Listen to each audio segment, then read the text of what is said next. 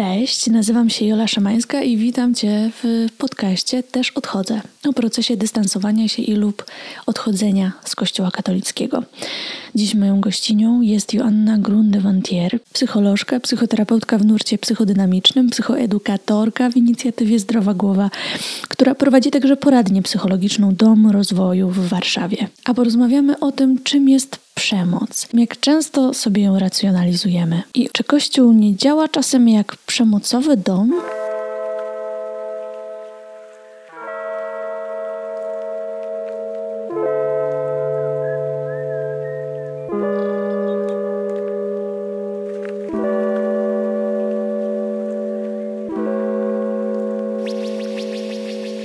Cześć, dzień dobry. Cześć. E, spotykamy się dzisiaj w temacie, no myślę, jednym z tych najtrudniejszych, jeżeli chodzi o rozmowę o religijności czy o kościele, o kościele katolickim. Jako psychoterapeutka, jak się czujesz w tym temacie? Bo ja e, myślę, że jest to rodzaj także odwagi otwartość na, na rozmowę, która ukaże się publicznie właśnie na ten temat. No to jest temat na pewno bardzo delikatny, bo religia dla wielu osób ma ogromne znaczenie i te przekonania związane z religią, czy te wartości związane z religią, no dla wielu osób są, są jakoś kluczowe w ich życiu i czasem zauważenie tego, że one też mogą szkodzić, mogą krzywdzić albo mogą być źródłem cierpienia, no jest y, bardzo trudnym procesem, no, który musi odbywać się delikatnie i tutaj myślę sobie, że nie chodzi o to, żeby próbować przemocą zwalczać przemoc i narzucać komukolwiek e, swoje własne poglądy albo swoje własne inne widzenie świata, no tylko żeby przede wszystkim rozmawiać o tym, rozmawiać o tym, co możemy czerpać z religii, a co, co tracimy, w jaki sposób może ona nas krzywdzić, albo jakie mechanizmy konkretnie mogą nas krzywdzić. Więc no myślę, że temat jest delikatny mm i z mhm. delikatnością trzeba go traktować.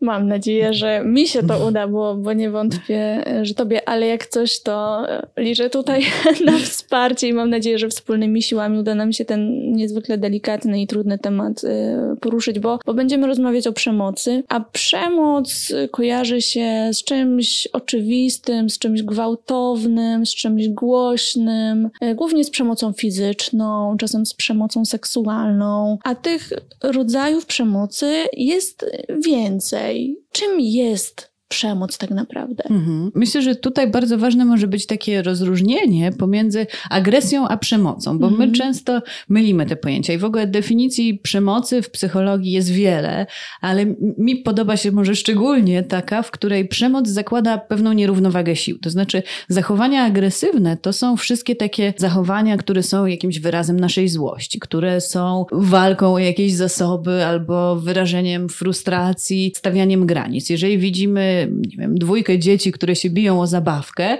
no to widzimy, że one mogą być agresywne. Jedno uderza drugie, drugiemu oddaje, popychają się, no ale to nie jest przemoc, bo każdy z tych dzieci ma równe szanse. One są agresywne, ale tutaj nie dochodzi do przewagi sił. Przemoc pojawia się wtedy, kiedy z jakiegoś powodu, i tu niekoniecznie chodzi o przewagę fizyczną, ale jedna ze stron ma znacznie większe szanse na wygraną, a druga jest w jakimś sensie słabsza, jest e, jakoś bardziej narażona na to, żeby, żeby przegrać, żeby ponieść ponieść porażkę, no i wtedy tej równowagi sił nie ma. To znaczy, my nie możemy się bronić, nie możemy tak samo zażarcie walczyć o swoje, czyli tu nie chodzi o kłótnię, o konflikt, to już mówię o takich dorosłych sposobach wyrażania agresji, tylko tutaj chodzi o to, że to jest działanie skierowane tylko w jedną stronę. To znaczy, jest osoba, która jest silna, ma jakąś przewagę, czy fizyczną, czy psychiczną, czy tu chodzi o władzę albo autorytet i wykorzystuje tą przewagę w taki sposób, że krzywdzi tą drugą osobę. No i wtedy, żeby przemoc zatrzymać, potrzebna jest pomoc z zewnątrz, bo z założenia ta osoba, która przemocy doznaje, no nie ma takich zasobów, żeby się przed nią obronić, bo jest z jakiegoś powodu na słabszej pozycji.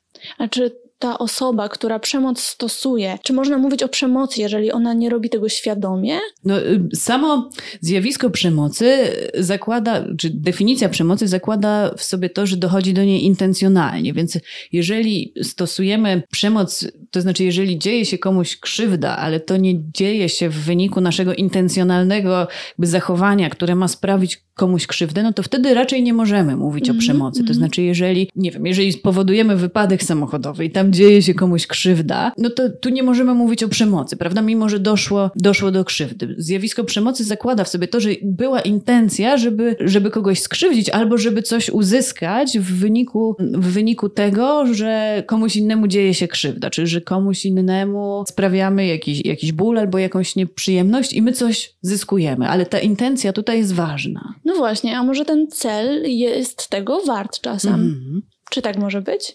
No, myślę, że trudno powiedzieć, bo zależy kogo spytać i zależy kto to ocenia. Ja mogę sobie myśleć, że mój cel jest wart tego, żeby kogoś skrzywdzić i żeby go osiągnąć, no to jestem w stanie iść, jak to się mówi, po trupach do celu, prawda? I skrzywdzić wiele osób, żeby, nie wiem, osiągnąć jakiś sukces, bo w moich oczach on jest wart tego, no ale już jak spytamy tych osób, które po drodze gdzieś stratowałam, no to pewnie nie ocenią tego tak samo. A dla dobra drugi, drugiej osoby można stosować przemoc, bo mhm. wierzymy w to, że to jej pomoże? No myślę, że to jest y, już często problem przemocy, zwłaszcza jeżeli mówimy o przemocy w rodzinie, że na przykład y, dochodzi do bicia dziecka z taką intencją, że to jest dla jego dobra, żeby wyrosło na ludzi albo żeby czegoś się z tego nauczyło, wyciągnęło jakieś wnioski. No ale przemoc nigdy tak naprawdę no, nie ma korzyści dla tej strony. Jest nauką o tym, że można mnie krzywdzić, jest nauką o tym, że można przekraczać przekraczać moje granice, można zadawać mi, mi ból, więc tu znowu jest, jest kwestia tej perspektywy,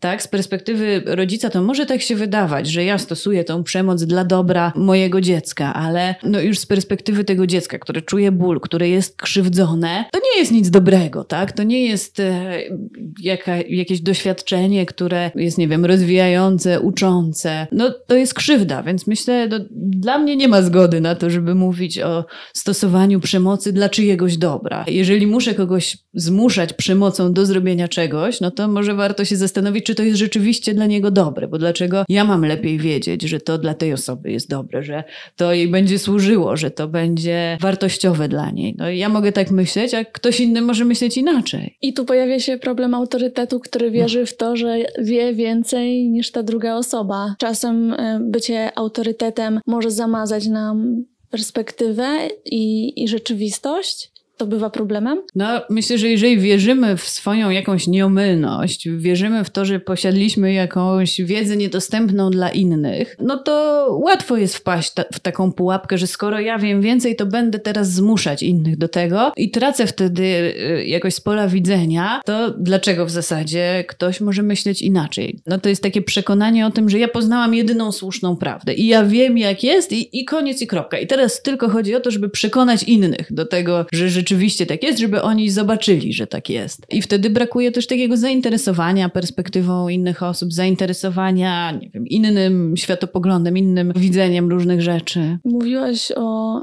o przemocy fizycznej, ale jak przemoc psychiczna? która kojarzy mi się z lękiem, ze strachem, ze wstydem, z tymi emocjami, które ona wywołuje. Ale znów, to jest jakieś moje wyobrażenie. Może ja się mylę jak działa przemoc psychiczna, czym ona jest i od czego się zaczyna, bo może nie wiem, jesteśmy nadwrażliwi. Mm-hmm.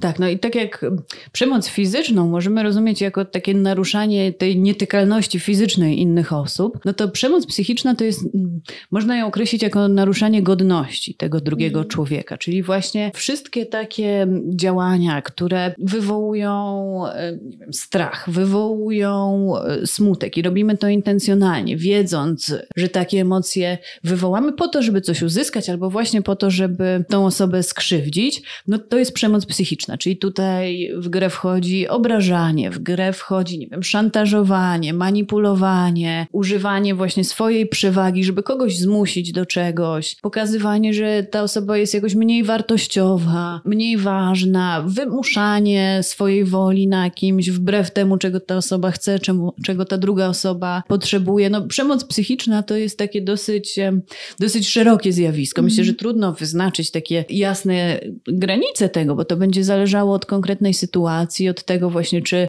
e, rzeczywiście pojawia się ta nierównowaga sił i czy ta osoba, która tą przemoc stosuje, no, ma jakąś władzę, ma jakąś przewagę nad ofiarą tej przemocy i to sprawia, że, że ktoś się podporządkowuje. No i przemoc psychiczna jest też czymś, co jest bardzo, bardzo trudno udowodnić. Dlatego właśnie to, to co powiedziałaś jest takie ważne. Czy ja nie jestem przewrażliwiona, czy ja nie przesadzam? No to są takie zarzuty, to często które... słyszą osoby, tak. Które są ofiarami. Tak, dokładnie. I to bardzo łatwo jest w ten sposób to odwrócić. Ty jesteś przewrażliwiona. Przecież to nie jest, nie wiem, nic strasznego, że, że cię wyzywam, czy że cię obrażam. No właśnie nie uderzyłam cię, tak? Nie, nie zrobiłam ci fizycznie krzywdy, więc dlaczego jakoś czujesz się zraniona? Po prostu powinnaś być bardziej odporna. No ale jakby w, w przemocy właśnie zachodzi też to zjawisko, w którym jedna osoba ma przewagę, więc tutaj nie, mówienie o odporności na takie ciosy jest nie w porządku, bo mówimy o jednej osobie, która jest silniejsza i drugiej, która jest słabsza. Temacie przemocy bardzo często pojawia się też takie pojęcie jak trauma. Mhm.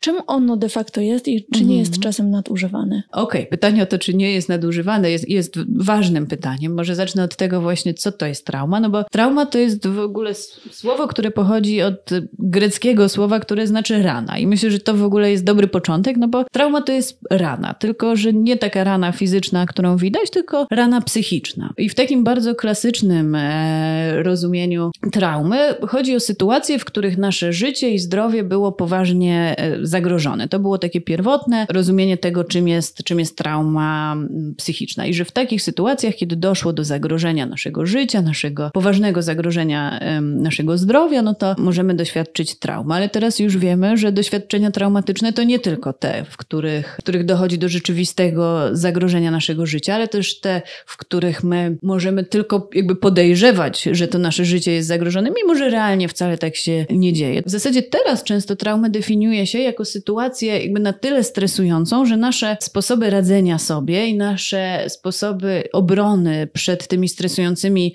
doświadczeniami nie są wystarczające. Czyli to zdarzenie jest zbyt trudne, żeby sobie z nim poradzić, żeby je przeprocesować takimi naszymi klasycznymi sposobami radzenia sobie. Czyli trauma wiąże się też z bezradnością, bo to może być bardzo subiektywne, co my będziemy postrzegali jako traumę bo może być tak, że sytuacja, nie wiem, w której e, zostajemy napadnięci, na przykład na ulicy, e, wcale nie będzie traumatyczna, bo na przykład czujemy, że mamy kontrolę nad sytuacją, że możemy, nie wiem, oddać wszystkie swoje rzeczy, jesteśmy bezpieczni, okej, okay, wszystko jest w porządku, wychodzimy z tej sytuacji bez traumy, mimo że jakby z zewnątrz można by powiedzieć bardzo, bardzo stresujące doświadczenie. A z kolei czasem niewielka stłuczka samochodem może mieć charakter traumatyczny, jeżeli doświadczenie doświadczamy takiej ogromnej bezradności, czujemy, że coś nam bardzo, bardzo zagraża i jakby, że nie mamy y, sposobu na ucieczkę, nie mamy możliwości, żeby z tej sytuacji się wydostać. Więc to jakby co co będziemy uznawać za traumę,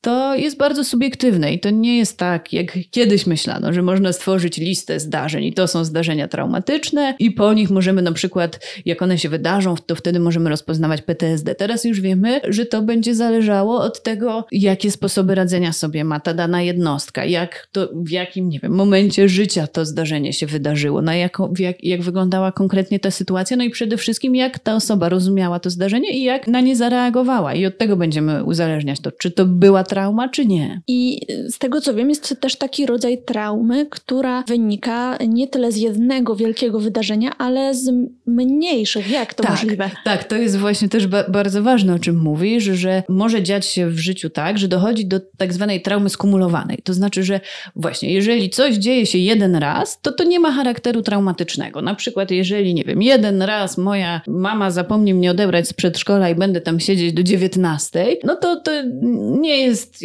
zjawisko, które będzie miało dla mnie jakieś znaczenie takie traumatyczne, chociaż mogłoby mieć, ale możemy założyć w tej sytuacji, że nie. No ale jeżeli to się będzie działo, nie wiem, codziennie albo cztery razy w tygodniu, no to tu może już jakby nabrać to e, takiego charakteru traumatycznego. I tak jest z, z wieloma zdarzeniami, że one, znaczy tak jest często, jeśli chodzi o przemoc, że ta przemoc właśnie powtarzająca się, to jest to, co, co nadaje ten traumatyczny charakter tym zdarzeniom. Myślę, że też jakby w kontekście traumy jeszcze bardzo ważne jest powiedzenie o tym, że w, y, jak mówimy o traumie, no to ogromne znaczenie mają też czynniki chroniące, czyli to, czy zdarzenie będzie dla nas traumatyczne, czy nie będzie, będzie też zależało od tego, na przykład, czy mamy jakąś, mówię tutaj o dzieciach akurat, czy mamy jakąś taką ważną, bliską relację, w której możemy zyskać y, pocieszenie, wsparcie po tym trudnym wydarzeniu. Poczucie bezpieczeństwa. Tak, odzyskujemy wtedy poczucie bezpieczeństwa i okazuje się, że nawet jakieś bardzo trudne zdarzenie, zdarzenie,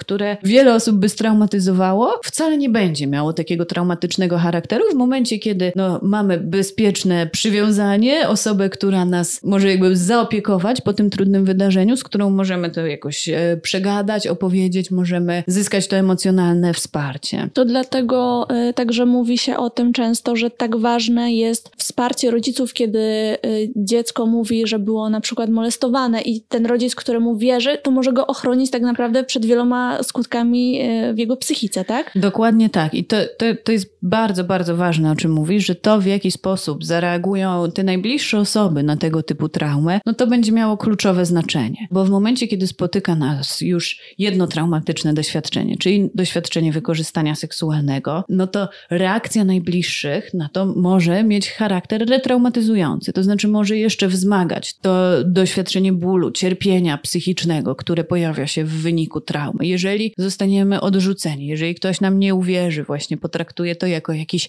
wymysł albo, nie wiem, przesadzanie, no to to jest kolejny cios, który dokłada się do tego, który już wcześniej nam został zadany. A jeżeli otrzymamy odpowiednie wsparcie, jakby dostaniemy ze środowiska taką informację, że kiedy dzieje mi się krzywda, to mam wokół siebie bliskie osoby, które chcą się o mnie zatroszczyć, które chcą mnie obronić, które e, walczą moje bezpieczeństwo i o sprawiedliwość dla mnie, no to też nie bez przyczyny czasem się się nawet mówi o takim zjawisku wzrostu potraumatycznego. To znaczy, że jeżeli po doświadczeniu traumy doświadczamy tej opieki, doświadczamy tego wsparcia, doświadczamy tego, że możemy sobie z tym poradzić, mimo że to było strasznie trudne, strasznie bolesne doświadczenie, no to jakby zyskujemy jeszcze większą wiarę we własnej siły. Na zasadzie, no skoro to przeszłam, to po prostu nic mi już nie zagraża. Tylko tutaj właśnie ta reakcja ma ogromne znaczenie i to, jakie wsparcie dostaniemy, i to, jakie będą, jaki będzie wpływ tych osób, które mnie otaczają, zwłaszcza zwłaszcza tych najważniejszych, po, po takim doświadczeniu. A jeżeli, okej, okay, rodzice mnie wsparli, ale otoczenie, dalsza rodzina, ludzie z parafii, społeczność, w której jestem, która jest jakoś dla mnie bardzo ważna, neguje. Mówi, że mhm. nie, niemożliwe, to twoja wina, nic mhm. takiego się nie wydarzyło. Czy to dalsze otoczenie także może spowodować konsekwencje retraumatyzujące? Myślę, że tak. Myślę, że jakby najważniejsza jest zawsze, jeżeli mówimy o dzieciach, no to najważniejsza jest zawsze reakcja tych osób najbliższych, no bo to są te osoby, u których szukamy poczucia bezpieczeństwa, u których których szukamy pocieszenia, u których szukamy wsparcia, i to ich reakcja będzie jakby tutaj może być decydująca. Co nie oznacza, że jakby reakcja innych ważnych osób, czy takiej dalszej, właśnie szerszej społeczności nie ma znaczenia. No bo jeżeli do, wydarza nam się coś bardzo, bardzo trudnego i bardzo przykrego, i na przykład jesteśmy później o to e, jakoś obwiniani, i tu to wcale nie musi być bliska osoba, to może być e, ktokolwiek, kto podważa właśnie to, kto jest sprawcą, a kto ofiarą tej przemocy, no to to może wywoływać ogromny ból psychiczny, bo i tak ofiary przemocy bardzo często mają tendencję do tego, żeby się o nią obwiniać, żeby właśnie zastanawiać się nad tym, co, co zrobiłam nie tak, jak mogłam tego uniknąć, jak, jak mogłam in, inaczej się zachować, żeby ta przemoc się nie wydarzyła. Poczucie winy, w, kiedy doświadczamy przemocy, pojawia się bardzo, bardzo często. I jeżeli z zewnątrz dochodzą sygnały, które to poczucie winy wzmagają, no to może być być bardzo traumatyzujący i może uruchomić no, bardzo taką dużą lawinę myśli i bardzo trudnych, bardzo trudnych emocji. A jeżeli takie sygnały będą się powtarzały, no to jakby duże jest prawdopodobieństwo tego, że ta sytuacja potoczy się niedobrze, tak? Potoczy się no, z ogromnymi konsekwencjami dla zdrowia psychicznego i dla dobrostanu tej osoby, którą trauma spotkała. Wtedy jeszcze ciężej chyba jest poprosić o pomoc, prawda? No, myślę, że z pewnością to jest bardzo trudne, żeby poprosić o pomoc, kiedy spodziewamy się tego, że albo jej nie dostaniemy, albo co gorsza, jeszcze spodziewamy się kary, tak? Czyli spodziewamy się tego, że jakby w zasadzie ponownie no, spotka nas jakaś przemoc albo spotka nas e, co, coś przykrego. Żeby prosić o pomoc, musimy się czuć bezpiecznie, musimy mieć zaufanie do innych ludzi wo, wokół siebie. Musimy mieć takie podstawowe poczucie, że ludzie wokół mnie raczej chcą dla mnie dobrze niż źle. No i to są przekonania, które tworzą się już we wczesnym dzieciństwie. Jeżeli doznajemy krzywdzenia na różne sposoby, e, czy właśnie fizycznego, czy psychicznego, czy poprzez zaniedbanie, e, no to często tworzą się takie przekonania, że ten świat jest raczej zagrażający, ludzie raczej chcą dla mnie źle, raczej będą mnie krzywdzić niż mi pomagać. Jeżeli z takimi przekonaniami jeszcze do tego e, doznam jakiegoś skrzywdzenia, jakiejś przemocy, no to to poproszenie o pomoc będzie bardzo, bardzo trudne, a może nawet być niemożliwe i tak się, tak się często dzieje, że dopiero po wielu, wielu latach to staje się możliwe w ogóle, żeby o tym mówić, bo ten strach przed tym, że nie, nie uzyskam pomocy, ten wstyd, który się pojawia, no jest zbyt duży, żeby o tym mówić. Kiedy tak e, ciebie słucham, myślę sobie też o takich sytuacjach, w których dana osoba nie była ofiarą y, przemocy, ale zrobiła coś, co jest uznawane na przykład w danej społeczności za grzech, za coś złego, za coś niepokojącego.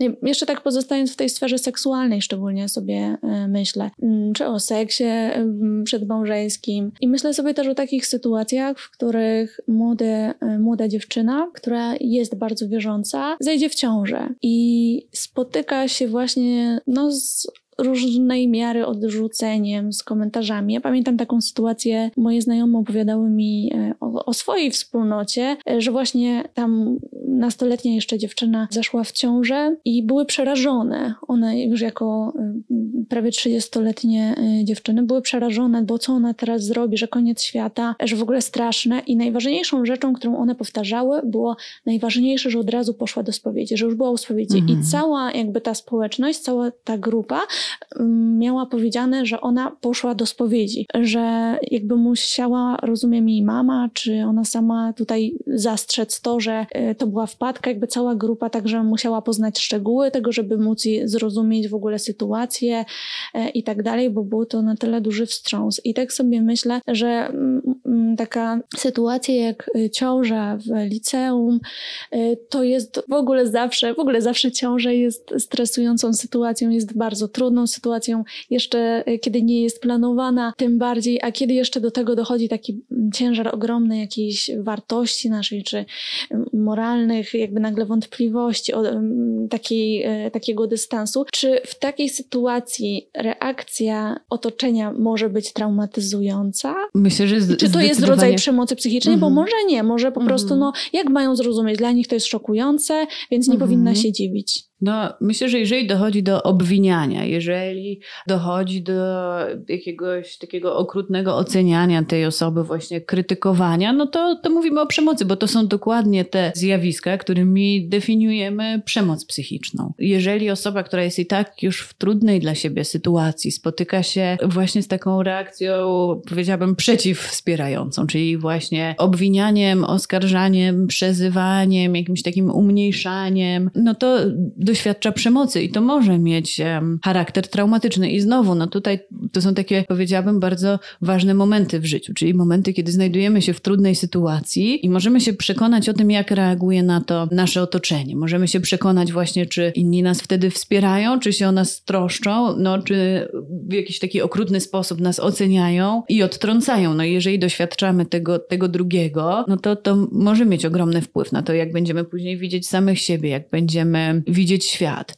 No i też w ogóle, no bo odnosisz się do ciąży, no więc przechodzimy trochę do tego tematu religia, a seksualność człowieka. No i myślę sobie, że tutaj jest niestety no, ogromny potencjał do pojawiania się zjawisk o takim charakterze przemocowym, bo jeżeli dziecko czy nastolatek, nastolatka przejawia zachowania, które są naturalne i adekwatne do, do wieku i do poziomu rozwoju, tak? No czyli na przykład masturbuje się, co jest zupełnie normalne, normalnym, naturalnym zachowaniem i dla dzieci, i dla młodzieży. I za to naturalne i normalne zachowanie jest obwiniane, jest karane, słyszy, że to jest grzech i że pójdzie do piekła, no to możemy powiedzieć, że to dziecko doświadcza wtedy przemocy. I to jest właśnie ta sytuacja, kiedy często z dobrymi intencjami stosujemy przemoc, no bo rodzice, to ich zachowanie wynika z ich przekonań, z ich wartości, więc nie robią tego, nie mówią tego, żeby skrzywdzić to dziecko, no ale do tej, do tej krzywdy ostatecznie dochodzi, bo jesteśmy karani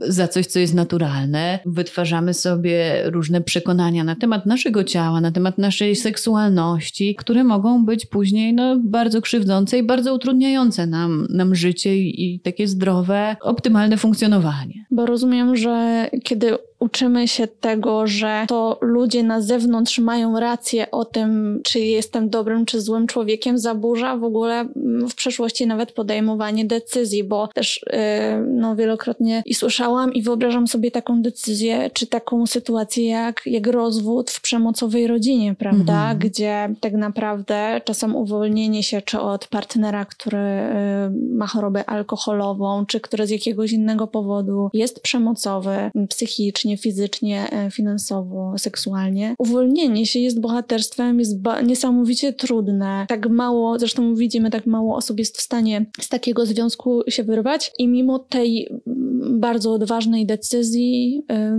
w społeczności można się, e, można się spotkać właśnie z odrzuceniem, z krytyką, z podważaniem. I pewnie w takim momencie życia, kiedy od dziecka wychowujemy się w tym, że to ci na zewnątrz mają rację, oni mają prawo, bo chcą dla nas dobrze, no to jak może się czuć w ogóle taka osoba, która podjęła tak heroiczną decyzję? Tak, no te, ten kawałek, o którym mówisz, takiego narzucania od, od dziecka, tego, że inni wokół wiedzą lepiej, wiedzą lepiej, co dla ciebie dobre, wiedzą lepiej, co w ogóle dobre, a co złe, no też może mocno zaburzać taki rozwój naturalnie pojawiający się u dzieci z czasem empatii, właśnie zdolności do wyobrażania sobie, jak czują się inni, no i do tego, żeby tych innych nie krzywdzić, tak? Czyli jakby moralność jest czymś, co z wiekiem e, nabywamy, co się tworzy i czego też musimy trochę podoświadczać sami, poeksperymentować, posprawdzać, żeby stworzyć te swoje mm, własne wartości. Jeżeli one są takie sztywne i, i, i bardzo jakoś nienaruszalne od dziecka, no to wtedy tworzymy taki system wartości, który nie jest wcale nasz, tak? Tylko przejmujemy tak dosyć automatycznie te, te wartości z domu, no bo nie mamy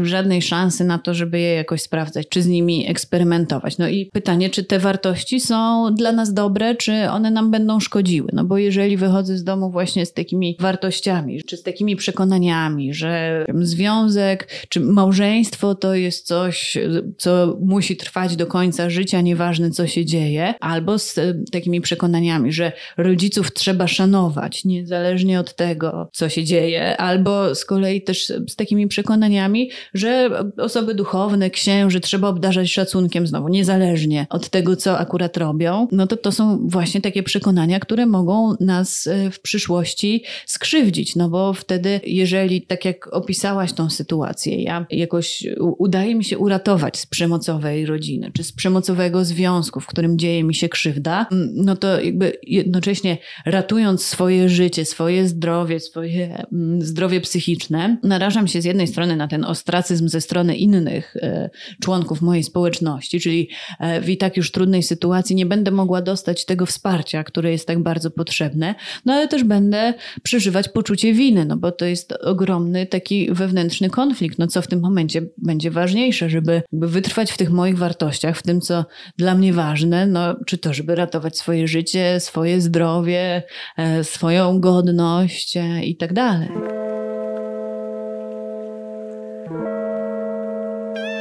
Ten podcast nie mógłby powstać bez wsparcia moich matronek i patronów w serwisie Patronite. Dlatego każdy odcinek jest dla nich dostępny z tygodniowym wyprzedzeniem.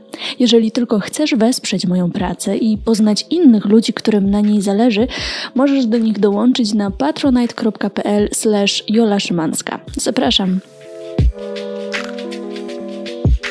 Dlaczego tak często osoby e, wychowywane, jak się często później mhm. okazuje w przemocowym domu, uważały, uważają, że mają świetne dzieciństwo, nie było tak źle, mhm. inni mają gorzej, a to, że tata ich czasem bił, w sumie wyszło im na dobre. Tak, no to są pewne mechanizmy obronne, które my stosujemy, ponieważ no, to jest strasznie, strasznie trudne, żeby pomieścić w sobie różne sprzeczne uczucia, takie na przykład jak miłość i nienawiść albo, albo wściekłość. I to jest też strasznie trudne, żeby zobaczyć na przykład, że jedna osoba nie jest ani zła, ani dobra, tylko jest gdzieś pomiędzy. E, czasem robi dobre rzeczy, czasem robi złe rzeczy, więc wybieramy którąś ze skrajności, czyli albo idealizujemy, albo dewaluujemy, albo jeszcze możemy sobie tak rozszczepić tą osobę na dwie różne, czyli e, no, że ten ojciec, który krzywdził, to był ten pijany ojciec, a ten trzeźwy to był ten dobry ojciec. I jakby trudno jest zobaczyć i zmieścić w naszej głowie to, że to jest jedna osoba. Jedna osoba, która robiła jakieś dobre rzeczy, którą kochaliśmy, z którą mieliśmy więź, no bo w tym domu się urodziliśmy i jednocześnie ta sama osoba nas krzywdziła. Czyli ja mogę właśnie jednocześnie kochać i być wściekła. Mogę e, kochać i nienawidzić tą samą osobę. I jakby taka droga, w której my to staramy się zidealizować, to, e, to swoje dzieciństwo, no jest właśnie sposobem na uniknięcie skonfrontowania się z, tym, z tymi trudnymi i sprzecznymi ze sobą uczuciami. No i może dodam, że właśnie do tego ma prowadzić często psychoterapia. Często to jest jej celem, żeby udało się jakby zyskać pełen obraz, żeby on nie był taki jakoś zawężony y, czy, czy trochę nawet skrzywiony, ale żeby właśnie udało się zmieścić e, wszystko, czyli że mogę jednocześnie y, kochać i być wściekła na kogoś, mogę kochać i, i nienawidzić, mogę, no jakby mam pełny obraz siebie w tej sytuacji, mojego rodzica, a wtedy, e, no jeśli widzę tą winę na przykład, która była, jeżeli była przemoc i, i jakby zauważam ją, nazywam ją, wiem, że to było złe, e, mogę to opłakać, mogę się z tym skonfrontować, mogę się nazłościć na tą, czy wyzłościć na tą osobę, która mnie skrzywdziła, no i ostatecznie mogę zdecydować, co chcę z tym zrobić, czy chcę wybaczyć, czy chcę szukać sprawiedliwości, czyli czasem to będzie też oznaczało karę dla tej osoby, która krzywdziła. No ale żeby móc podjąć takie świadome decyzje, no to najpierw trzeba jakby dopuścić do siebie te wszystkie niuanse i ten no nie czarno-biały obraz rzeczywistości. Czarno-biały jest dużo łatwiejszy do, mhm. do zniesienia. Tak, no i też się tak zastanawiam, czy te mechanizmy także mogą e, zajść, e, czy zaistnieć w naszym widzeniu społeczności, w której jesteśmy, bo tak sobie myślę, często się słyszy od katolików, no Kościół nie jest idealny, oczywiście czasem ma grzechy, ale nie chcę o tych grzechach rozmawiać, one nie są mhm. ważne. Czy jakby to też jest rodzaj idealizacji takiej pozornie widzący te minusy, że ten rodzic, no czasem coś tam, czasem mnie prał, ale mhm. ogólnie był dobry. Mhm. No to, to też jest pewna idealizacja, prawda? Czyli niezauważanie właśnie pewnych, pewnych tych negatywnych stron, czy pewnych, pewnych krzywd, które były. Myślę, że to jest w ogóle ciekawe, że tutaj bardzo porównujemy jakby tych rodziców do kościoła, prawda? Czy do, do religii, bo to rzeczywiście mo mogą zachodzić podobne mechanizmy w relacji z rodziną, co w relacji ze społecznością taką religijną. Czyli to staje się dla nas tak ważne, tak dużo tam czerpiemy, tak dużo dostajemy tam, nie wiem, bliskości, czy tego poczucia bycia częścią czegoś, bycia chcianym, bycia ważnym, bycia potrzebnym, zwłaszcza jeżeli na przykład nie dostajemy tego w domu, no że jesteśmy gotowi przymknąć oko na to, że dzieją się tam też jakieś złe rzeczy, dzieje się tam jakaś krzywda nam albo innym. Jakby to, to jest tak ważne, że nie pozwalamy sobie na, na tą wątpliwość. To można by też nazwać taką strategią unikania dysonansu poznawczego, czyli my jako ludzie w ogóle nie lubimy widzieć tego, że na przykład to, co robimy, jest sprzeczne z naszymi przekonaniami. Czyli, że jeżeli ja mam przekonanie, że to jest źle krzywdzić innych ludzi, no to jeżeli jestem częścią społeczności, w której komuś dzieje się krzywda i w której ktoś intencjonalnie e, krzywdzi kogoś innego, no to to może wywołać właśnie ten dysonans, który wiąże się z ogromnym dyskomfortem i poczuciem, poczuciem winy, takim poczuciem e, nie, nieprzyjemnymi uczuciami. No więc my przyjmujemy różne strategie, żeby tego dysonansu poznawczego tego uniknąć i możemy na przykład nie, nie przyjmować do siebie pewnych faktów, nie zauważać ich, ignorować. Mhm. Możemy też obwiniać ofiary i to jest też często zjawisko, które wiąże się właśnie z dysonansem poznawczym, bo skoro ta ofiara jakoś sobie na to zasłużyła, skoro ta ofiara tak naprawdę to była zła albo prowokowała, no to y, wtedy w sumie to może ona zasłużyła sobie na tą mhm. krzywdę i ja już nie muszę mierzyć się z moim dysonansem i z moim poczuciem, że coś tu jest nie tak. Czyli i że... z jakiegoś powodu to się wydarzyło, tak, jakiegoś... a nie tak, że ktoś ją skrzywdził, bo jest tak, niewinna. Tak, i wtedy ja mogę zachować moje przekonanie, mhm. że to no tu w tej sytuacji osoba krzywdząca, czy, czy cała ta społeczność jest dobra, no a ta ofiara to ona jest mhm. zła, więc to sprowokowała. To jest przeciekawe. Ale kiedy sobie też myślę o przemocy i tak jak mówiłaś, że możemy rozpoznać, czy elementem tej przemocy psychicznej y, może być smutek, wstyd y, intencjonalnie wzbudzany, to mi się to bardzo i lęk, to mi się to bardzo kojarzy z tematem egzorcyzmów, szatana, mm. demonów, trochę straszenia, trochę, no można powiedzieć, uświadamiania, że ten szatan właśnie jest, że on jest y, tutaj zagrożeniem, że musisz uważać, ale także z takim motywem puszczania filmów, y, często z nagraniami y, zawierającymi te egzorcyzmy, czy tylko audio, czy razem z wideo. To są często wstrząsające nagrania, puszczane w domach dzieciom czy młodym osobom, czy też na lekcjach religii młodzieży. Czy to także może być przemoc? Mhm. No, myślę, że narażanie dzieci na treści, które są nieadekwatne do wieku, których te dzieci jakby nie są w stanie do końca zrozumieć, nie są w stanie jakby poradzić sobie z tymi obrazami, które, które zobaczyły, no to, to jest przemoc, tak? Zmuszanie kogoś do tego, żeby był świadkiem jakichś bardzo, bardzo nieprzyjemnych zdarzeń, no może mieć charakter przemocowy. Zresztą no to też tak się dzieje, że czasem bycie po prostu świadkiem e, jakichś tragicznych wydarzeń, no też prowadzi do, do traumy, czy do pojawienia się nawet um, objawów PTSD. Także nie uczestniczenie w tym bezpośrednio, tylko bycie świadkiem tego. No i podobnie może być, jeżeli pokazujemy dzieciom takie treści, no bo tu znowu wracamy do tej definicji traumy, w której e, to jest zdarzenie, które przyrasta nasze możliwości i e, mechanizmy do, do radzenia sobie. No mhm. jeżeli mamy małe dziecko, które jeszcze nie ma takich zdolności, umiejętności, żeby poradzić sobie, żeby zrozumieć, e, żeby jakoś sobie ułożyć w głowie to, co zobaczyło, no to taki widok może mieć charakter traumatyzujący. No i dlatego różne treści, które widzimy w telewizji, w kinach i tak dalej, no one są skierowane do jakiejś grupy wiekowej właśnie, żeby no, nie wywołać takich traumatycznych doświadczeń. No i jeżeli pokazujemy małym dzieciom obrazy, które, na które one nie są gotowe, no to, to, to może być przemocą i może prowadzić nawet właśnie no do, mo, może być doświadczeniem traumatycznym. Wiele także dorosłych osób y, mówi o swoim doświadczeniu, czy z bycia właśnie w liceum, gimnazjum, czy, czy nawet w dorosłości, że przypadkiem trafiły na jakiś film i nawet u tych dorosłych, czy dorastających osób to pobudziło taki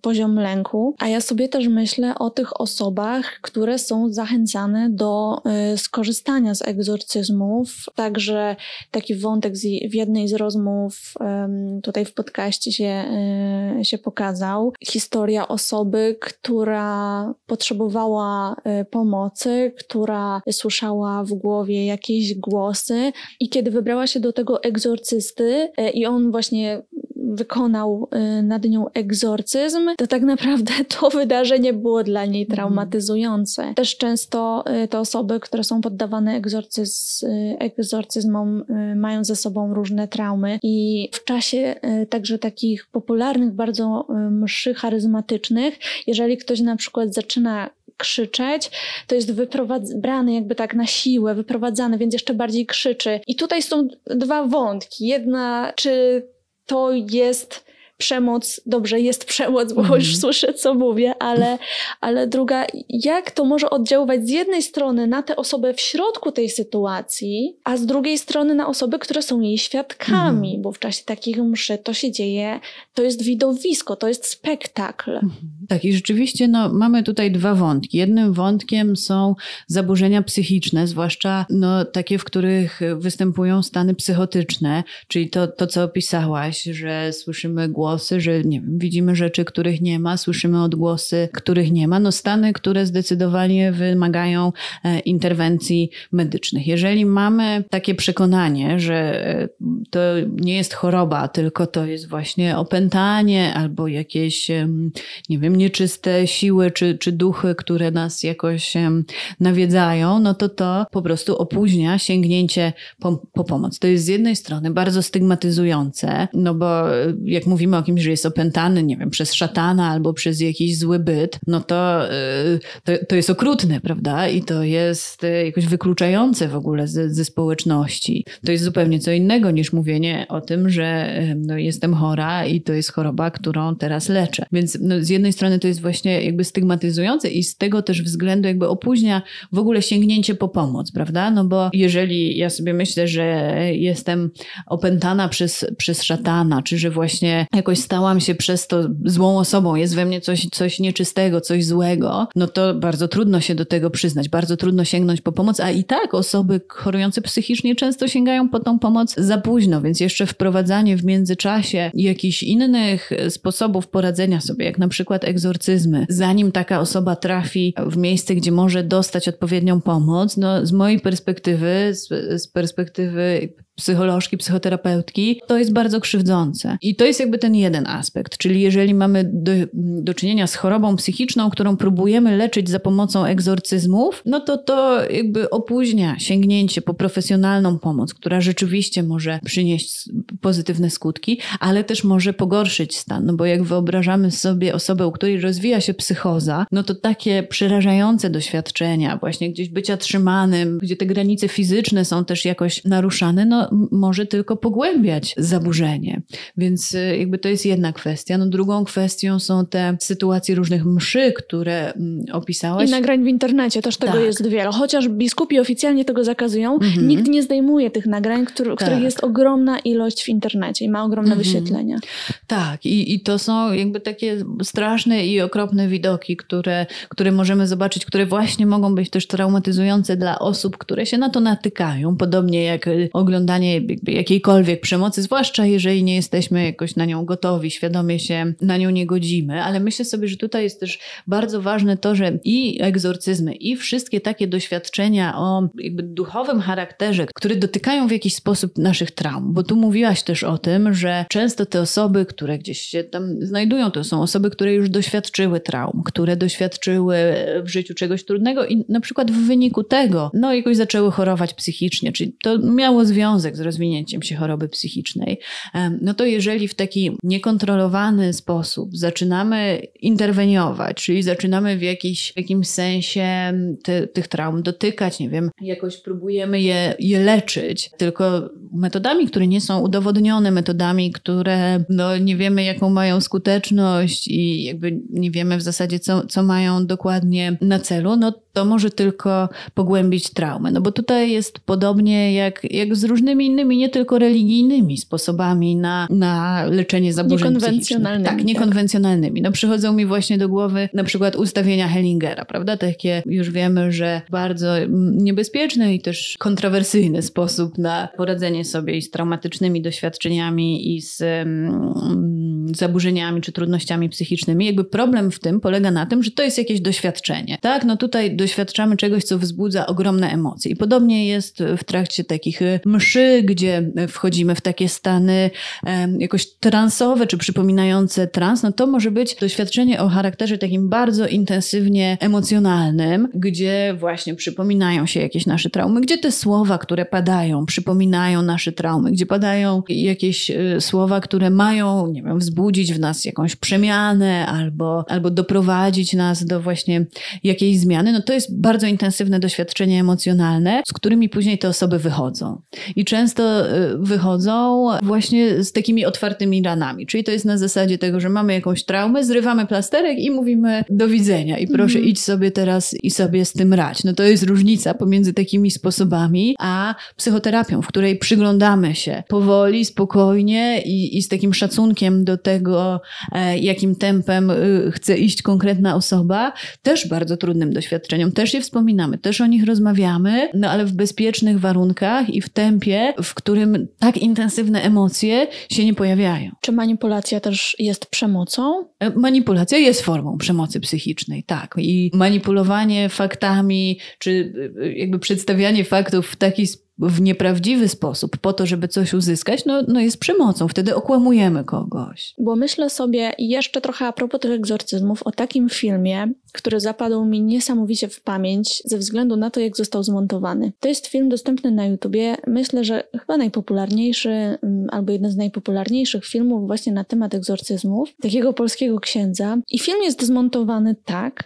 y, że są takie trzy warstwy opowieści. Jedna warstwa to jest ksiądz mówiący spokojnym głosem, takim wzbudzającym poczucie bezpieczeństwa, o różnych zasadach, które należy wprowadzić w życiu, o tym, jak należy żyć.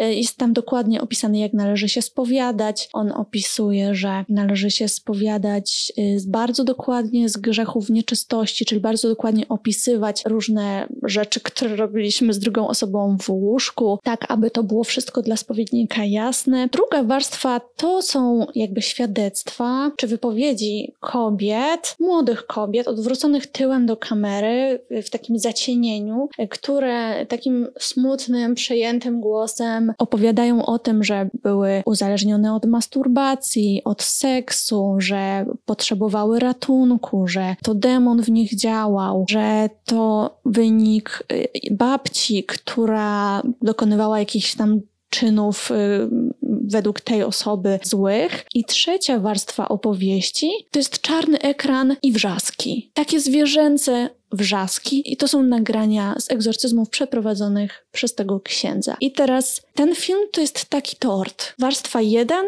2, 3. 1, 2, 3. 1, 2, 3. Film trwa godzinę, to jest na pewno milion, a wydaje mi się, że więcej yy, wyświetleń. Kiedy ja zobaczyłam ten film, jako osoba już yy, zdystansowana do tematu, świadoma, że to nie jest prawda, że nie ma yy, demonów, które mnie zjedzą, które we mnie wejdą, że nie muszę się bać, ja byłam przerażona bo wzbudziło to we mnie taki niepokój, że na te fragmenty krzyku ja w ogóle przesuwałam, ale kiedy i pojawił się ten ksiądz, który właśnie takim opiekuńczym głosem mówił, świadectwa tych kobiet i, i tak mnie to niepokoiło, mimo że przesuwałam te najbardziej hardkorowe momenty. Co, mo, co może zrobić w głowie człowieka tak skonstruowana opowieść? Bo to jest już taka manipulacja tak wyrafinowana, ale w momencie, kiedy całe życie słyszymy, że no to jest ten ksiądz, on chce dobrze, on jeszcze mówi takim ciepłym -hmm. głosem. Z drugiej strony świadectwa tych kobiet. Nie mam tutaj prawa, nie wiem, podważać ich doświadczeń, ich emocji, emocji, e, wspomnień. Z trzeciej tej nagrania i to jest takie wrażenie, no to jest prawda, tak? To się wydarzyło. Powinnam uważać, bo to może mm. też spotkać i mnie.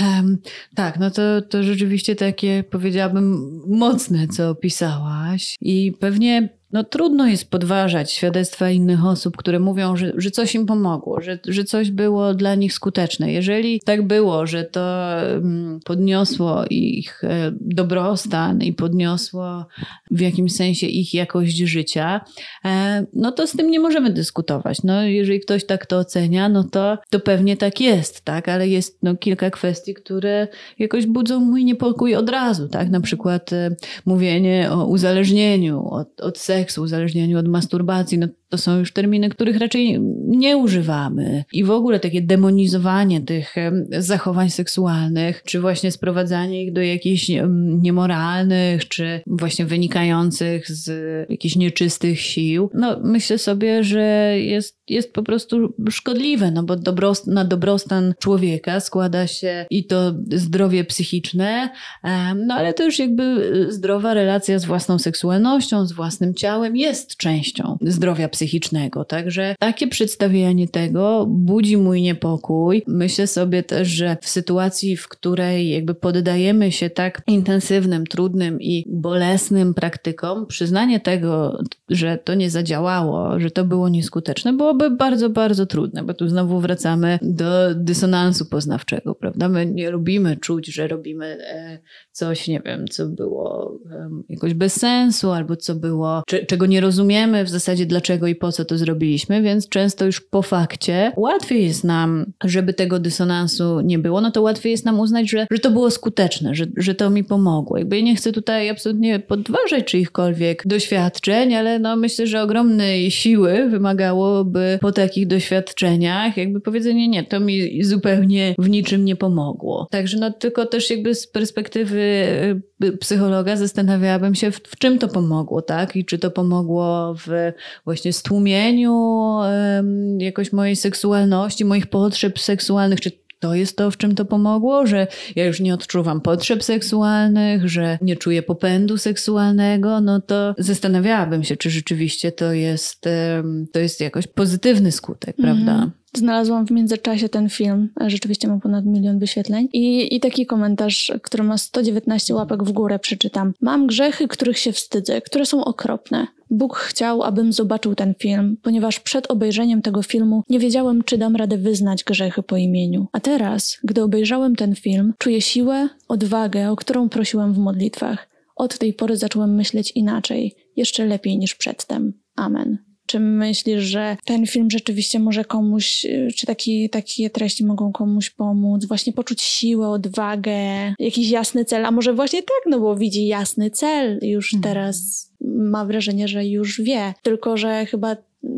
to jest źródło takiego wstrząsu i lęku. Czy ono jest dobrym źródłem do szukania prawdy o sobie i świecie? Trudno mi odpowiedzieć na to pytanie, bo no, lęk czy jakieś poczucie właśnie dyskomfortu, czy, czy niepokój, czasem no, może być źródłem do tego, żeby właśnie poszukiwać odpowiedzi na pewne pytania, żeby się rozwijać, żeby jakoś poszerzać um, swoją świadomość, więc może być wyjściem do, jakiego, do jakichś rozważań, czy, czy do jakiegoś myślenia na temat siebie samego, na temat świata, na temat tego, co jest um, dla mnie ważne. Trudno mi mówić o tym, czy jakby zobaczenie tego filmu może mieć rzeczywiście taki, taki charakter przełomowy, raczej rzadko tak jest, że jedno doświadczenie rzeczywiście będzie jakoś takie zmieniające życie, prawda? Że zobaczenie czegoś zmieni całe nasze życie. No za tym muszą iść później jakieś konkretne kroki, konkretne decyzje. Także no jakoś, jakoś tak trudno, mm tru, trudno mi się do tego odnieść, jakie to będzie miało dalej konsekwencje i czy taki film może być dla kogoś motywacją do, do zmiany swojego życia. No być może tak, jeżeli zobaczy tam właśnie jakieś szokujące treści, czy coś, co wywoła bardzo intensywne emocje. No i znowu pojawia się pytanie, jakby z jakiej perspektywy na to spojrzymy i czy to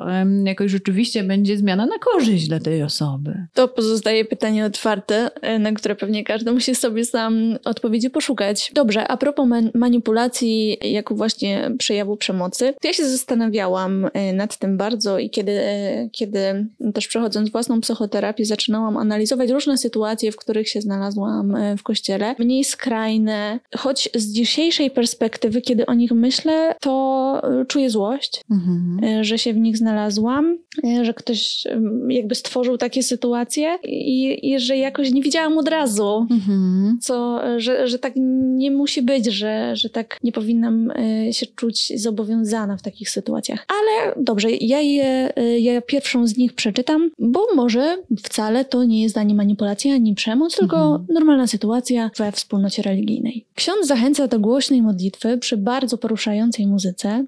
Wiele osób, bo jest wiele tutaj słuchaczy, cała y, kaplica podnosi ręce, ktoś głośno się śmieje i to jest tak zwany dar śmiechu. Ktoś inny mówi w jakimś niezrozumiałym języku, czyli to jest, mówi się, że to jest dar języków. Wszystko trwa tak dwie, trzy godziny. Właśnie ten śmiech, dar języków, ręce w górze, poruszająca e, muzyka, często z powtarzanymi e, słowami. Ksiądz zachęca wszystkich do powtarzania w kółko razem z muzykami słów, na przykład Jezu, jestem Twój, Jezu, jestem Twój, albo e, samo imię Jezus. Wszyscy to powtarzamy. Coraz bardziej ja jako uczestniczka czuję, że tej modlitwie się oddaję, że coraz mniej muszę się kontrolować, coraz bardziej czuję taki, taki pokój, taką wewnętrzną jakąś, odczuwam to jako wolność. I w momencie takiej wielkiej kulminacji ksiądz mówi do mikrofonu, a teraz oddaj swoje życie Chrystusowi.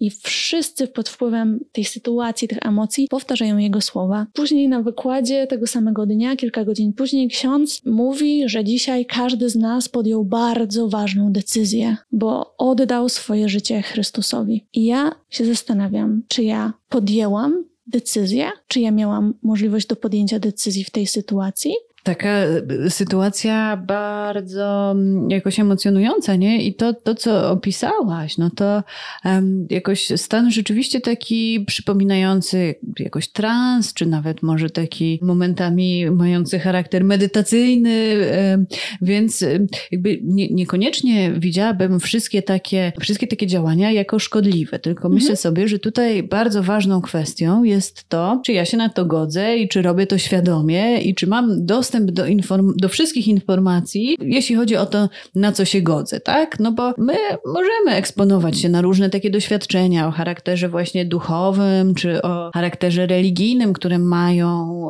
no, coś nam w głowie otworzyć, coś nam pokazać, sprawić, że no, właśnie wprowadzając nasz umysł w takie, w takie stany, dojdziemy do jakichś nowych wniosków, no tylko to, żeby nie było jakoś niebezpieczne i żeby nie nosiło znamion przemocy, no to musi się dziać za taką pełną naszą zgodą. Czyli wiemy, co się będzie działo, wiemy, czego się spodziewać i, i na to się zgadzamy. No Tutaj z tego, co opisałaś, chyba nie, nie, nie do końca tak było, prawda? Bo uczestnicząc w tym, e, no w zasadzie nie, nie wiedziałaś, na co się zgadzasz, mówiąc, że oddajesz swoje życie Chrystusowi. A bo... to było tak e, też opowiadane, że to jest coś takiego, właśnie taki magiczny moment, czy taki no, moment, że tak jakby, nie wiem, kolejny chrzest, że to jest to mhm. właśnie, że każdy chrześcijanin powinien tą świadomie decyzję poza tymi wszystkimi sakramentami podjąć, że oddaje to życie Chrystusowi i nie, że wcześniej mieliśmy powiedziane, że słuchajcie, to będzie taka specjalna modlitwa, mm -hmm. w której to zrobimy, to będzie znaczyć to i to, -hmm. tylko że to wyszło tak tam i ja dalej nie wiedziałam, co to do końca znaczy, ale mówiono mi, że to jest coś takiego niesamowicie mm -hmm. ważnego i że w ogóle teraz to już jest, oddałam, teraz to mm -hmm. już mhm. oddałam to swoje życie. Mm -hmm. Tak, czyli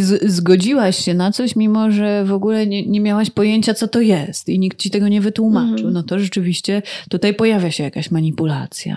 Dobra, druga sytuacja. One są do siebie dosyć podobne, bo mhm. e, też jakieś tam w jakimś tam środowisku się poruszałam, więc akurat z niego przykłady. Idę na spotkanie wspólnoty Koleżanki mówią: super wspólnota, super miejsce. Przychodzę i na początku przez dwie godziny, właśnie tak jak wspominałam, podobna modlitwa, że stoimy i na głos śpiewamy bardzo poruszające religijne pieśni.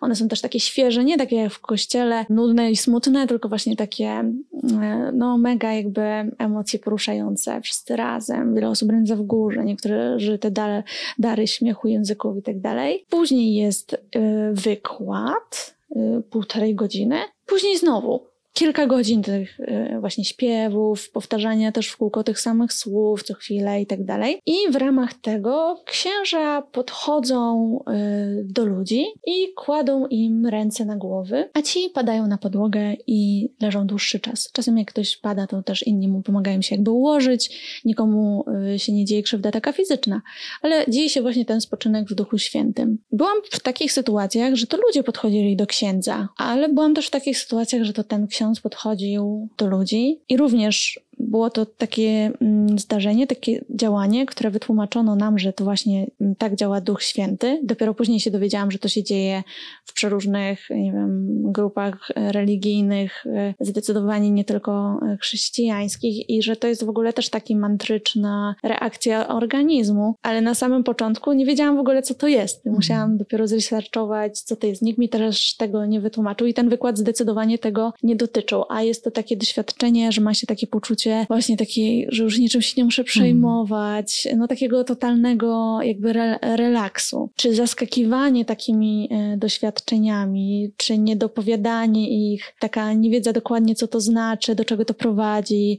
a czasem wręcz mówienie, że ci, którzy właśnie to przeżywają, to jakoś tak głębiej potrafią wejść, bo to też jest trudne. Ja na przykład przez wiele lat nie, nie mogłam tego doświadczyć. Tam chciałam, podchodziłam do tych księży, dawali mi rękę na głowę, ale ja po prostu byłam taka skupiona na mm. rzeczywistości i jakby przytomna, teraz bym tak położyła tego słowa. A w momencie, kiedy zaczęłam coraz bardziej jakby przestać się skupiać, tylko właśnie tak resetować się trochę i właśnie skupiać na tych powtarzanych słowach, na tym, e, na tym śpiewie, e, to, to, zaczęło, to zaczęło wychodzić. To się stało takie właśnie osiągnięcie, że kolejny skill mm. do zdobycia. Co o tym myślisz właśnie z perspektywy takiej psychologicznej?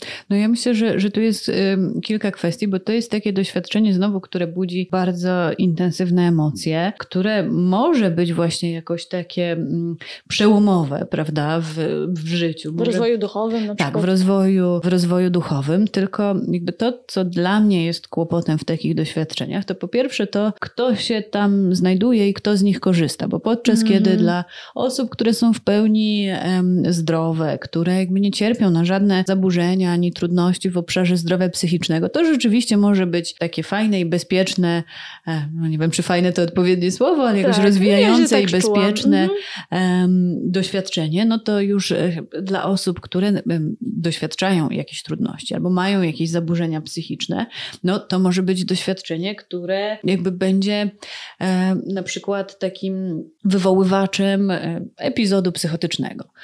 No bo takie intensywne stany, stany emocjonalne, no mogą być jakby źródłem i wyjściem do zmiany, ale mogą być też e, jakby wyjściem do pogorszenia stanu. No i mi pojawia się takie pytanie, czy właśnie ktoś sprawdza, kto uczestniczy w tych wydarzeniach, czy ktoś sprawdza, czy te osoby, które tam idą, które w tym uczestniczą, jakby czy są odpowiednio, jakby w odpowiednim psychicznym stanie, żeby w czymś takim uczestniczyć i że nie stanie im się w wyniku tego krzywda. No i po drugie, czy później, po tak intensywnym doświadczeniu, też ktoś sprawdza, jak różne osoby na to zareagowały, z czym z tego wychodzą e, i czy pozwala im to jakoś mm, jakby opracować. No bo samo takie intensywne doświadczenie emocjonalne, no to, no to znowu wracamy do tego, co mówiłam wcześniej. To jest po prostu jakiś taki e, silny impuls, on może pójść e, w różne strony. No i często jakby to, co jest bardzo potrzebne w takich sytuacjach, no to pomoc innej osoby w tym, żeby jakoś to opracować, żeby jakoś to um, zrozumieć, w ogóle to, co się zadziało, jakie to ma dla mnie znaczenie, co ja chcę z tym zrobić. Często, i zwłaszcza jeżeli osoby, e, które mają jakieś trudności w obszarze zdrowia psychicznego, zostaną z takim doświadczeniem same, e, no to to może być e, wręcz traumatyzujące, no bo zostajemy z bardzo intensywnym doświadczeniem emocjonalnym. Nie wiemy, co tam się zadziało w tej głowie. Może przypomniały się właśnie jakieś traumatyczne doświadczenia, jakieś bardzo bolesne doświadczenia i znowu ta rana jest odsłonięta, nie ma plasterka, ale też nie ma e, nikogo, kto by, nie wiem, pomagał jej się zagoić. To bardzo ciekawe, co mówisz, bo o tym nie pomyślałam, a e, rzeczywiście przy okazji tego typu spotkań tak wyglądających bardzo często spodziewasz się, i jest to mówione, że jakby tu, że na tym spotkaniu prawdopodobnie może się objawić szatan w kimś. Mhm. Że jakby, no bo tu będziemy tak głęboko wchodzić, w taką głęboką duchowość, że szatan może tego nie wytrzymać. I zdarza się, że ktoś właśnie zaczyna krzyczeć. Wtedy jest łapany, wyciągany mhm. na zewnątrz i tak dalej. A z tego, co mówisz, wynika, że to właśnie może wynikać albo z tego samego zaśnięcia, czy z tego samej tej matrycznej muzyki po prostu, że wtedy mhm. się otwie, może w kimś, kto ma e, takie problemy, często często może nawet nieuświadomione do końca, właśnie objawić ta choroba, czy te pierwsze oznaki choroby. Mhm. Tak, do, dokładnie tak jest i zwłaszcza no tutaj e, myślę e, na przykład o schizofrenii, prawda, że to jest taka choroba, której często e, no, bardzo długo możemy nie wiedzieć, że ją mamy, bo często pierwsze objawy się pojawiają e, właśnie w okolicach 20, 20 któregoś e, roku życia, więc ten pierwszy epizod schizofrenii przychodzi tak dosyć niespodziewanie i często właśnie w następstwie jakiegoś bardzo takiego intensywnego, emocjonalnego doświadczenia. No i to, są takie okoliczności, które mogłyby sprzyjać temu, żeby taki epizod się pojawił. Oczywiście to są może jakoś nie, nie bardzo częste przypadki, ale no też różne inne emocje mogą się pojawić, no bo podobnie może być u osoby z depresją na przykład, że no po takim doświadczeniu smutek się zintensyfikuje, że to że jakby to cierpienie psychiczne się zintensyfikuje intensyfikuje. Przez chwilę będzie właśnie jeszcze milej, a potem jeszcze tak, gorzej.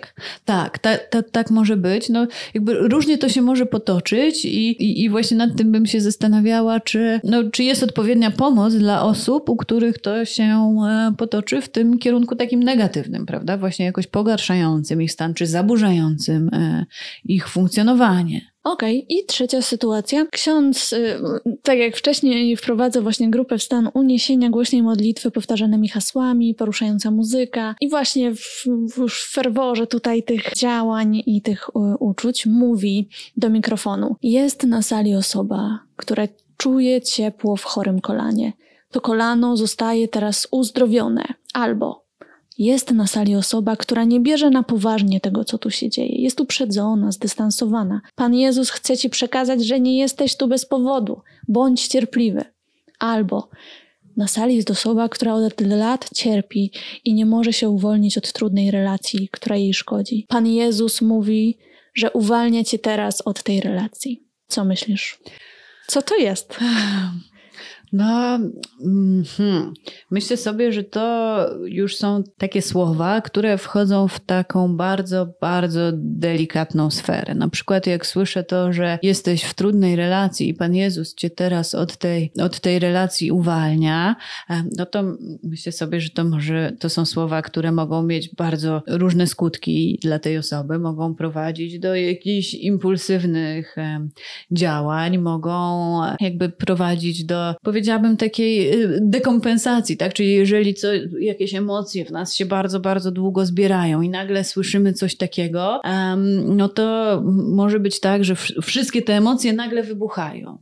No i bywa tak, że sobie z nimi nie poradzimy, bo jest ich tak dużo, że nie jesteśmy w stanie ich, ich wszystkich jakby tak no, skontenerować, prawda? I jeżeli nie ma drugiej osoby, która nam w tym pomoże, też takiej, która ma odpowiednie kompetencje, no to to może być sytuacja, która, która wymknie się spod kontroli. Zresztą też no, tutaj znowu moim zdaniem dzieją się pewne rzeczy, które dzieją się jakby bez zgody tych osób, prawda? Czyli na przykład Pan Jezus uwalnia cię od, od tej relacji. No pytanie, czy ja jestem teraz gotowa na to, żeby się od niej uwalniać? Czy to jest ten moment, żeby się od niej uwalniać? Jakby, czy, czy ja tego chcę? Czy jest to właśnie założenie, że Pan Jezus wie tak, najlepiej, kiedy, tak, co i jak? Tak, no i to... Hmm, myślę sobie, że może mieć różne konsekwencje, prawda? Może wywołać bardzo różne emocje, może otworzyć bardzo, bardzo różne e, rany, no bo kiedy też problem w tym wszystkim moim zdaniem jest taki, że tutaj padają różne słowa, ale bez jakby zrozumienia sytuacji konkretnych osób, czyli bez też zrozumienia na przykład dlatego, jak duże mogą być traumy, z którymi te osoby przychodzą, bo e, myślę sobie, że często w tych sytuacjach no, nie znamy dokładnie osoby, osoba, która prowadzi to wydarzenie, nie zna dokładnie historii życia tych osób i może nie do końca wiedzieć, e, wiedzieć co robi. I jeżeli takie rzeczy mówi się osobie głęboko straumatyzowanej, czy Albo osobie... ona odczyta je do siebie, prawda? Bo tak. tutaj każdy może to odczytać do siebie. Tak, tak. No ale e, zakładamy, że, że ta osoba akurat odbierze te słowa i jest osobą głęboko straumatyzowaną, o bardzo dużych e, trudnościach. No ale też nie ukrywajmy, że często takie osoby mogą właśnie szukać pomocy i mm. mogą właśnie w takie miejsca mm, trafiać, no to tutaj jakby znowu może dojść do jakiejś retraumatyzacji, może dojść do takiego otworzenia tych ran i zostawienia tej osoby z tym po prostu. Tak, przypominasz sobie wszystkie złe rzeczy, które ci się stały, na przykład w tej relacji, od której tutaj Pan Jezus cię ma uwolnić. Przypominasz sobie je wszystkie, one wracają, wracają wspomnienia, wracają obrazy, no i wychodzisz z tym i później już nie ma nikogo, kto ci pomoże to poukładać, kto ci pomoże w ogóle coś, mm. coś z tym zrobić. Ja sobie też myślę tutaj o tym księdzu, no bo księża tacy, yy, którzy, którzy jakby robią coś takiego, też mówią, że to im mówi jakby Bóg, w tym momencie. Rozumiem, że też oni są pod wpływem tych wszystkich emocji. Ja to tak rozumiem, że oni mówią coś, co im intuicja po prostu mhm. podpowiada, no bo jeżeli to jest jakiś głos, no to bałabym się chyba jeszcze mhm. bardziej, ale no jak to może wyglądać właśnie z perspektywy e, takiego księdza autorytetu, który czuje, że przez niego tutaj Jezus e, będzie przemawiał? Ciężko mi powiedzieć, jak to się dokładnie dzieje w głowie, w głowie tego księdza, który właśnie no, jest w tej e, roli autorytetu, więc może mieć mieć taką pokusę, żeby myśleć właśnie, że poznał jakby prawdę absolutną, że wie, co dla kogo jest dobre i że no, to jest jedyna słuszna prawda.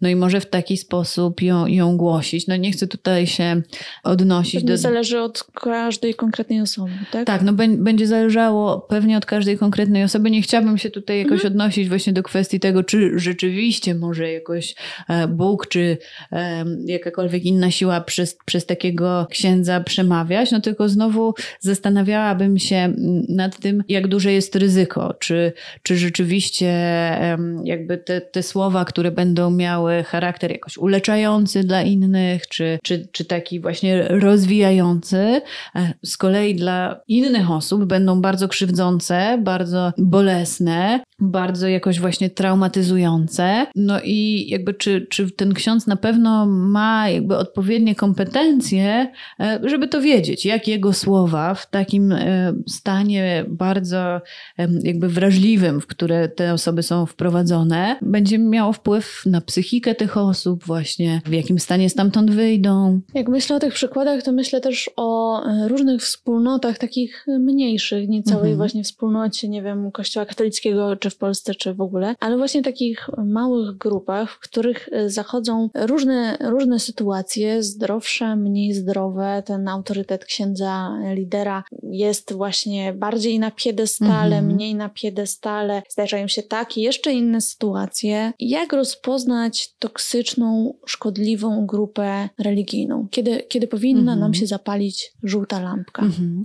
No, moim zdaniem taką główną żółtą lampką to powinno e, być takie Pytanie, które sobie zadajemy, czy ja tu jestem z własnej woli, czy ja mogę stąd w każdej chwili odejść, bo jeżeli okazuje się, że ja nie mogę stąd odejść, bo się boję, bo spotka mnie za to jakaś kara i to nie musi Odrzucenie, być... potępienie to też tak, tutaj? Mhm. Tak, to nie musi być taka kara dosłowna, ale na przykład zostanę wykluczona z mojej e, społeczności albo e, właśnie zostanę jakoś potępiona, no to e, myślę sobie, że to jest taka żółta lampka, tak? Jeżeli ja nie wybieram, żeby tu być, to nie jest mhm. mój wybór, Czyli że ja chcę w tym uczestniczyć. Może, ale w trakcie tak, już nie. Mhm. Tak, no jakby bycie częścią takiej społeczności powinno być pewnie takim wyborem, którego jakby dokonuje się codziennie, tak? Ja chcę w tym uczestniczyć, to jest dla mnie ważne, mhm. coś z tego czerpię, coś mi to daje, chcę w tym być. No a jeżeli jakby ten wybór gdzieś zanika i ja czuję, że muszę tu być, bo nie mam innego wyjścia, bo boję się odejść, bo spotka mnie coś złego, jak odejdę, e, no to to byłoby dla mnie taką, taką żółtą lampką, że to nie jest mój wybór, że tu jestem, tylko mhm. że muszę tu być. Na koniec jeszcze, bo teraz przypomniało mi się to, hmm, co jakby myślisz, bo, bo może to jest w ogóle zupełnie okej, okay, Mhm. Bo spotkałam się też z takimi e, wspólnotami e, w kościele katolickim, e, do których bardzo trudno jest wejść. Jakby mhm. jest bardzo trudny taki próg w ogóle wejścia, że można czasem odwiedzać, ale czy być na przykład na ich mszach, czy na ich, jakichś spotkaniach takich dla otwartych, ale żeby stać się członkiem, to są bardzo, bardzo wysokie wymagania. Trzeba e, się bardzo długo starać, bardzo tam spełniać ileś takich wymogów. Ja miałam taką sytuację, że chciałam dołączyć do takiej e, właśnie wspólnoty. Wysłałam y, tam maila z takim dużym historią wręcz mojego życia, czy jakiejś tam mojej wiary, nawrócenia i z tym, jak, jak ważne są dla mnie jakie wartości i tak dalej. Byłam wie, wielokrotnie na spotkaniach tej grupy, ale one były też takie wielogodzinne, bardzo właśnie też wyczerpujące. Ja byłam wtedy w słabym stanie fizycznym, więc po prostu nie zawsze mogłam uczestniczyć przez pięć godzin, tylko byłam na przykład przez trzy. No i właśnie w odpowiedzi dowiedziałam się, że no, no jednak za mało, to, to jednak jeszcze nie wystarczy, żebym dołączyła do tej grupy, ale jeżeli mi zależy rzeczywiście, żeby dołączyć, to mogę dołączyć do takiej, to mogę przychodzić przed spotkaniami, po spotkaniach tej grupy, żeby na przykład czyścić toalety. I że to jest w ogóle taki pierwszy etap, że nawet y, od innej koleżanki słyszałam, że jakby mnie przyjęli, czy dali mi szansę, to też przez jakiś czas musiałabym właśnie od początku, że to jest taka nauka posłuszeństwa, jak czasem e, w zakonach, że mhm. jeżeli lubisz coś, to dostaniesz coś innego, żeby ćwiczyć twój charakter charakter. I dzisiaj y, się tak zastanawiam, bo wstrząsające jest to dla mnie i w Mhm. ogóle wtedy było. To znaczy, jak ja to usłyszałam, to nie dlatego, żeby to było poniżej mojej godności czy coś Mhm. takiego, tylko bardziej jakoś poczułam się trochę niefajnie potraktowana i bałam się, że ktoś mnie wykorzysta, że, że to jakoś ja tutaj wychodzę, bardzo dużo się już zaangażowałam, dużo rzeczy zrobiłam, a spotykam się jednak z jakiegoś rodzaju takim y, odrzuceniem i Mhm. wręcz y, z, z taką propozycją czegoś, czego też nie jestem w stanie zrobić, bo tam te spotkania się kończyły koło północy, a ja no absolutnie już wtedy y, fizycznie bym nie była w stanie nawet wstać, a co Mhm. dopiero sprzątać. Ale nie wiem, jak, jak to wygląda z twojej perspektywy? Czy tak, jeżeli trafiamy na taką grupę, bo to może być grupa religijna, może być grupa inna, ale do której jest taki bardzo wysoki, taki trudny próg y, wejścia i na początku właśnie musisz najgorsze rzeczy robić, żeby zasłużyć, żeby zrobić krok dalej. Czy to wzbudza jakieś twoje obawy, czy, czy po prostu czasem, nie wiem, tak może być i, i, i, i okej. E, To wzbudza na pewno moje pytania i zastanawiałabym się, mając kontakt z osobą, która do takiej grupy próbuje wejść, która właśnie znosi to, to poświęcenie, czy właśnie takie duże, jakieś nieprzyjemne rzeczy robi, żeby tam się dostać, no to przede wszystkim zastanawiałabym się nad tym, co ona takiego chce tam dostać. No bo jeżeli chcemy ponieść jakby tak duże koszty, żeby być w tej grupie, to znaczy, że liczymy na to, że tam będzie, będzie coś wspaniałego. No i tu- tutaj to jakby budzi we mnie pewne pytania, jakby czego tej osobie tak bardzo brakuje, czego tak bardzo potrzebuje, że jest w stanie właśnie takie, takie poświęcenie ponosić, jakby na czym jej tak zależy, o co ona tak zabiega, co, co tam można dostać, czy to są jakieś, od, czy to są odpowiedzi na jakieś pytania, które sobie zadaje, czy to jest właśnie e, jakaś taka wspólnotowość i, i bycie w czymś wyjątkowym. E, no to są takie pytania, które myślę e, trzeba by sobie zadać przede wszystkim w, te, w takiej sytuacji. Dlaczego to jest dla mnie takie ważne? Co ja chcę tam dostać? I też jakoś z taką może małą żółtą lampką, czy jeżeli ja poniosę takie duże koszty, żeby tam wejść, to co jeśli mi się tam nie spodoba? Co jeśli okaże się, że tam się dzieją jakieś niepokojące mnie rzeczy, że tam się dzieją jakieś przykre albo złe rzeczy? Czy ja będę w stanie stamtąd wyjść? Czy po tym, jak poniosłam taki duży koszt, no to, to już nie będę w stanie. Więc to, to są te, te może takie małe żółte lampki i pytania, które bym, e, bym sobie zadawała w takiej sytuacji. Przede wszystkim po co? Co ja chcę tam dostać i czy na pewno właśnie to tam dostanę? No a co jeśli nie? I czy będę w stanie stamtąd wyjść? To, co mówisz już na takim przykładzie, powiedzmy sobie, prawie Mhm. że skrajnym, trochę pokazuje chyba e, to, co tak przebijało przez, e, przez naszą rozmowę, że z tego, co zrozumiałam, ważne jest, poruszając się szczególnie po takich y, sferach, społecznościach, e, w których y, kwestie tych wartości deklarowanych szczególnie są mm, takie jakby, tak wiele mówią i są jakby taką legitymacją i, i też jest to bardzo ważne, e, jakieś takie podstawowe się staje w życiu i konstytucyjne, że bardzo ważne jest takie poczucie i świadomość takiej wolności, że ja zawsze mogę Mhm. coś zmienić, że to nie jest koniec świata, że na tych ludziach się nie kończy i że jeżeli ktoś nie daje mi wsparcia, kiedy go potrzebuję i często kiedy o niego proszę, tylko dostaję odrzucenie i ocenę, to to nie jest o tym, że ze mną jest coś nie tak, bo ja zasługuję na akceptację i pomoc, ale że tutaj się dzieje coś niepokojącego. Czy ja dobrze rozumiem, że tym Mhm. kryterium, że warto mieć tak gdzieś na uwadze, czy ktoś mi daje miejsce na mnie tak Mhm. naprawdę? Tak, ja, ja bym powiedziała, że to jest bardzo ważne, czy ktoś mi daje e, miejsce na mnie i czy tutaj jest przestrzeń na wyrażanie, e, nie wiem, moich emocji, moich wątpliwości, moich e, niepokojów, ale też takim chyba ważnym pytaniem w tym wszystkim byłoby to, czy, czy to mi służy, nie? czy uczestniczenie w tym, czy jakby kontakty z tymi osobami, czy one są dla mnie dobre, czy one coś mi dają, właśnie e, dają mi, nie wiem, poczucie bezpieczeństwa, tą wspólnotowość, e, dają mi jakiś rozwój, e, no czy one mi szkodzą. I myślę sobie, że to jest też strasznie ważne, żeby w ogóle można było sobie zadawać to pytanie. I tu dochodzimy do tej wolności też, o której mówisz, że, no, że powinna być przestrzeń na, na pewne wątpliwości i na zastanawianie się właśnie, czy akurat ta grupa jakoś religijna jest, jest dla mnie dobra, czy ja z niej czerpię, czy, czy właśnie ona mi służy, czy, czy mi szkodzi i czy mam taką możliwość, jeśli stwierdzę, że to mi szkodzi, mimo że może wielu innym osobom w moim otoczeniu służy, jest dla nich dobra, one z tego korzystają, ale mi akurat to szkodzi, to czy ja mam taką możliwość, żeby z tego zrezygnować, żeby pójść gdzie indziej? Mhm. i te emocje, które gdzieś tam, bo szkodzi mi to może właśnie e, czasem e, wiem, że wiele osób i sama kiedyś tak miałam z kościoła, tak ma wyniesione, że szkodzi mi to, że ktoś mi powie, że mi szkodzi, mhm. albo że tak się deklaruje, a tym znakiem, że mi szkodzi, to po prostu wystarczy, że są moje emocje, tak? Smutek, mhm. lęk, yy, zawstydzenie, jakie jeszcze? Mhm.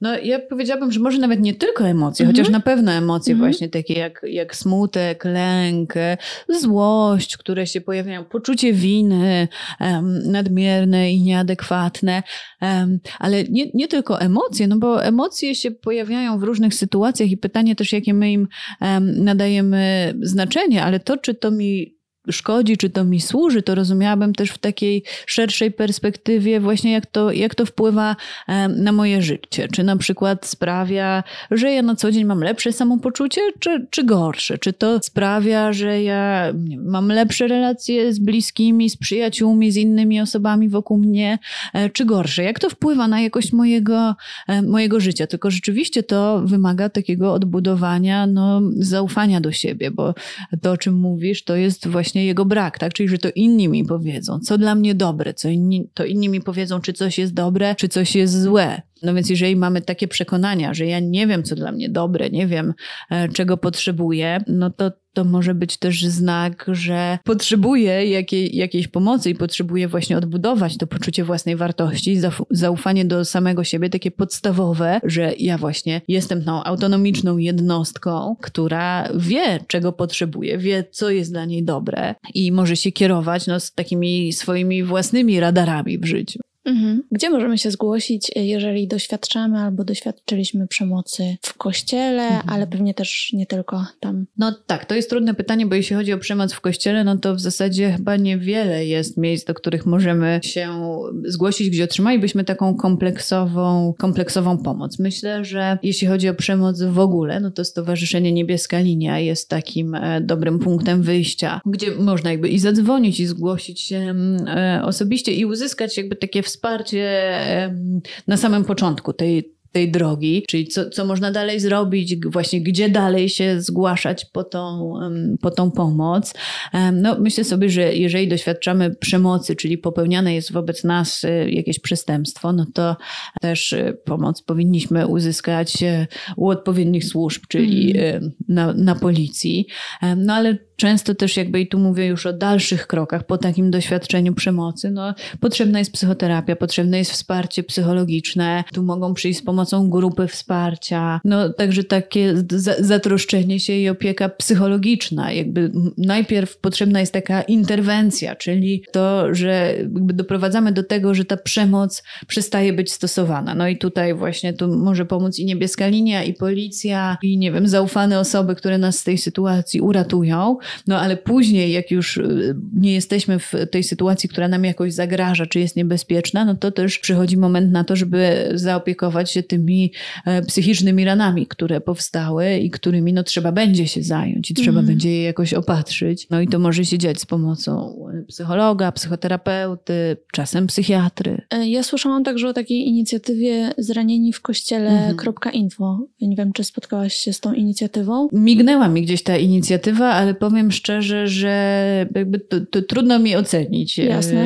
W jaki sposób ona działa, jaką pomoc oferuje, więc nie chciałabym tutaj mhm. jakoś polecać ani nie polecać, bo nie jest mi to wystarczająco znane. Jasne. Ja z tego co wiem, e, jest to inicjatywa związana z magazynem Więź, która które uważam jest e, takim cennym e, źródłem, szczególnie dla osób, które gdzieś tam jeszcze, no po prostu są w kościele i, i z tego co wiem, można skorzystać z tego telefonu, na którym dyżurują psychologowie, niezależnie od jakby formy tego zranienia, bo wiem, że są osoby, które są w kościele i są na przykład uprzedzone do, czy boją się, czy z jakiegokolwiek powodu e, nie są gotowe na poproszenie o pomoc poza kościołem. I jeżeli jesteście w takiej sytuacji albo macie kogoś takiego, to myślę, że jest to taki telefon wsparcia, z którego można również y, skorzystać. Bardzo, bardzo dziękuję y, Ci za rozmowę na ten trudny temat. Dzięki wielkie.